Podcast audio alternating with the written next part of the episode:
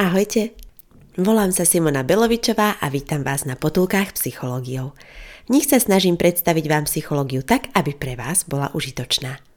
Vítajte na 46. potulke s názvom Dobročinnosť. V mojich podcastoch sa pýtam a som rada, ak skúsite odpovedať. Verím, že spolu dospejeme k poznaniu a vy aj ja strávime príjemné chvíle. Kým vám porozprávam o dnešnej téme, chcem vás o niečo poprosiť. Potulky robím s radosťou pre vás a prosím vás o finančný príspevok. Číslo účtu nájdete v menu podporiť na www.potulkypsychologiou.sk Ďakujem pekne, vážim si to. Na webe Potuliek nájdete aj môj mail v prípade, že ma chcete kontaktovať. Rada vám urobím psychoporadenstvo. Verím, že aj pri tom nám bude príjemne.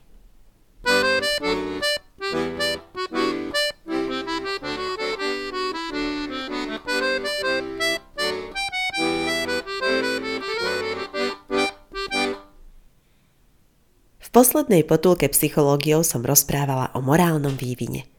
Hodí sa mi nadviazať témou dobročinnosť. Niekedy mám pocit, že potulky sú ako kapitoly jednej veľkej knihy, ktorú píšem. Len ešte netuším, koľko bude mať strán. A z toho som fascinovaná. Z čoho ste dnes fascinovaní vy? Som zvedavá na vaše reakcie na moje potulky, spätná väzba od vás ma motivuje písať ďalej. A veľmi rada čítam. Áno, pozorným poslucháčom potuliek iste neuniklo, že som Beletriu viackrát odporúčala. Je skvelá na rozvoj emočnej inteligencie, ako som hovorila v 42. potulke o emóciách. V príbehoch môžeme nájsť psychické uvoľnenie, o čom si môžete vypočuť v rozhovore z 20. potulky s Jankou Turzákovou. Dnes vám budem trošku neformálnejšie hovoriť, prečo je dobré robiť dobré skutky. Z psychologického hľadiska samozrejme. Myslím, že je jasné, že dobročinnosť prospieva druhým. Poviem vám 5 dôvodov, aký význam má pre našu psychiku urobiť denne aspoň jeden dobrý skutok. Najskôr ich vymenujem, potom si ich rozoberieme podrobnejšie. Poprvé, rozvoj seba dôvery. Po druhé, pozitívne emócie. Hrdosť, radosť, pokoj. Po tretie, prevencia depresie. Po štvrté, upracme si, psychicky aj okolo seba. Po piate, rozvoj kreativity. Poďme na prvý dôvod robiť dobročinnosť, rozvoj seba dôvery.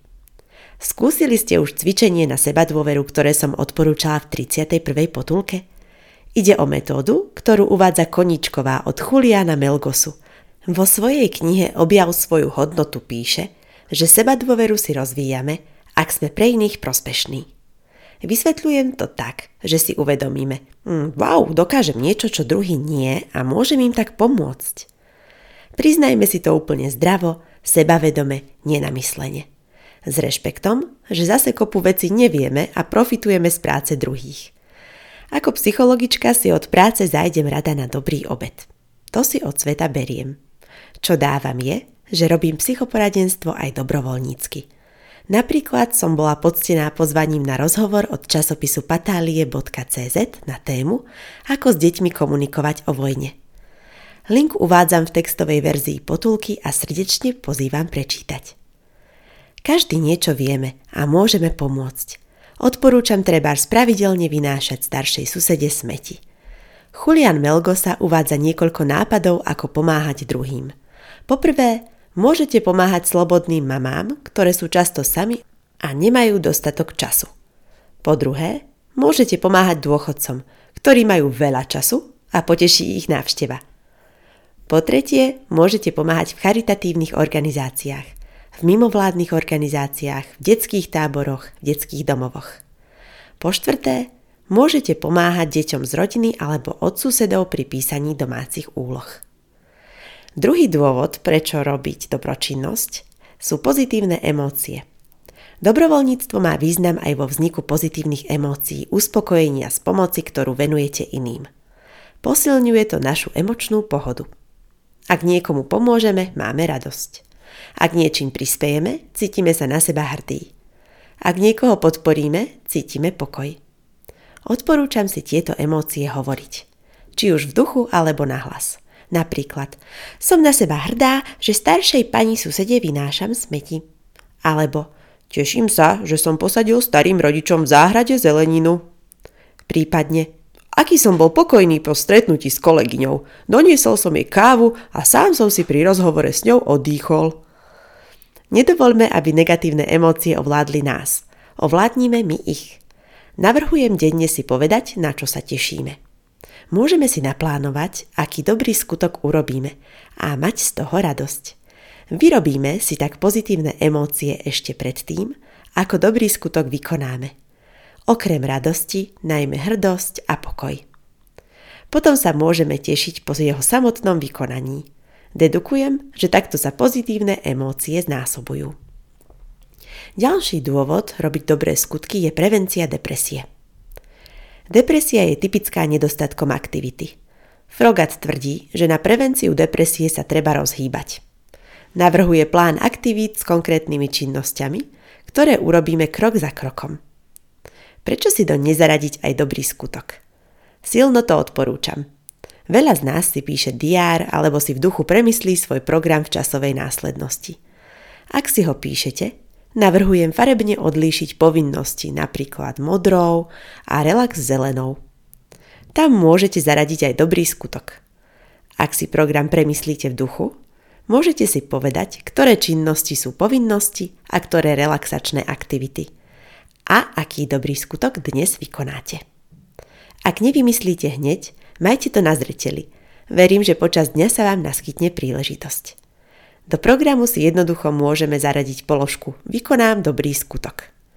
Ak odbočím, na prevenciu vyhorenia je výborné každý deň dbať na svoj aspoň chvíľkový relax a počas dobročinnosti viac menej relaxujeme, keď robíme niečo, čo je naša silná stránka. Uzatváram, že konaním dobrých skutkov sa môžete úspešne vyhýbať depresii aj vyhoreniu. Netreba to však preháňať, nezabúdajme popri konaní dobra pre druhých aj na seba. A užívajme si, ak nám niekto tiež prejaví svoju dobročinnosť a pomôže nám. Vypýtajme si pomoc. Vtedy dávame možnosť druhému prejaviť sa dobročinne, čo pôsobí ako jeho prevencia depresie. Štvrtý dôvod je upracme si. Pri depresii je správne využiť paretové pravidlo 80 ku 20. Menej podstatné veci, ako napríklad upratovanie, odporúčam robiť na 80%. Nie menej, nie viac. Robiť veci na 100% zaberá veľa času a energie, preto navrhujem nechať si to len na najdôležitejšie veci. Robiť veci na menej ako 80% znamená, že nebudú urobené poriadne. A dobré skutky? Tie je podľa mňa vhodné robiť poriadne s využitím paretovho pravidla 80 ku 20. Napríklad upraceme si doma pomôžeme tak iným. Môžeme pretriediť veci na charitu, pre utečencov alebo sociálne slabších. Tiež som niesla veci viackrát na charitu a vždy som mala dobrý pocit. Alebo keď som dala o zbierke vedieť známym. Veľakrát mi v mojej dobročinnosti pomáhali práve oni. Napríklad zaniesla som veci známej, ona si tiež upratala a spolu so svojimi vecami zaniesla na charitu aj moje. Alebo som zase ja tak niesla kolegyniné veci do zbierky. Nenaložme si na svoje plecia viac ako zvládneme, aj v robení dobrých skutkov môžeme využívať rôzne formy dobrovoľníctva. Samozrejme, prispieť sa dá aj finančne, ale odporúčam, aby ste sa s tým cítili konformne. Ako správne vnímam nezabúdať aj na seba, darovať toľko, aby vám nechýbalo. Pri vymýšľaní dobrých skutkov rozhodne nechýba kreativita. A piatým dôvodom na dobročinnosť je práve rozvoj kreativity. Preto je skvelé, ak večer pred spaním určíme 10 vecí, ktoré budeme zajtra robiť. Prečo si tam nevložiť aj kreatívny nápad na dobrý skutok? Predstavte si samého seba, ako večer ležíte na posteli a uvažujete. Hm, čo dobré by som zajtra spravil? Jasné, dobré veci robíme už len vtedy, keď vykonávame zodpovedne svoju prácu či štúdium. Lenže za to dostaneme odmenu napríklad vo forme výplaty alebo ohodnotenia. Mám na mysli dobročinnosť, ktorá je nezištná a výplatou je za ňu dobrý pocit. Áno, aj vedľajšie produkty dobročinnosti, o ktorých som dnes hovorila. Rozvinutá seba dôvera, radosť, pokoj, hrdosť. Aby ste mali rozvinutú aj kreativitu, môžete vymýšľať nápady, ako pomôcť. Kľudne aj teraz pri počúvaní potulky.